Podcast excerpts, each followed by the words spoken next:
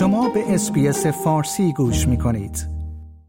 یک روز پس از آنکه جو بایدن رئیس جمهور آمریکا گفت که درباره شیوه واکنش به حمله پهبادی مرگبار به پایگاه نیروهای آمریکایی در اردن تصمیمش را گرفته حسین امیر عبداللهیان وزیر امور خارجه جمهوری اسلامی گفته است پاسخ ایران در شرایط تهدید قاطع و فوری است وزیر امور خارجه ایران گفت آمریکا باید زبان تهدید و فرافکنی را متوقف کند و بر راه حل سیاسی متمرکز شود.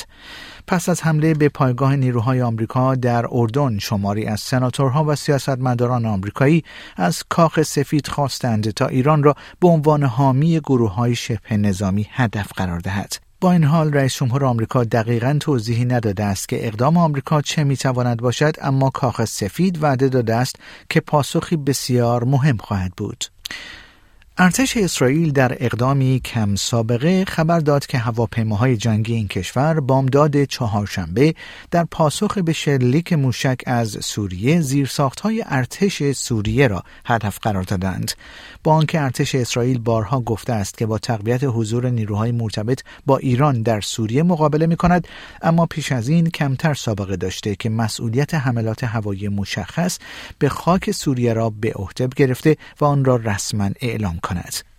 به گزارش خبرگزاری فرانسه در بیانیه ارتش اسرائیل که روز چهارشنبه منتشر شده است آمده است شب گذشته پرتاب تعدادی موشک از سوریه به سمت بخش جنوبی بلندی های جولان شناسایی شد که در پاسخ جنگنده های اسرائیلی شبانه زیر های نظامی رژیم سوریه را در منطقه درعا بمباران کردند.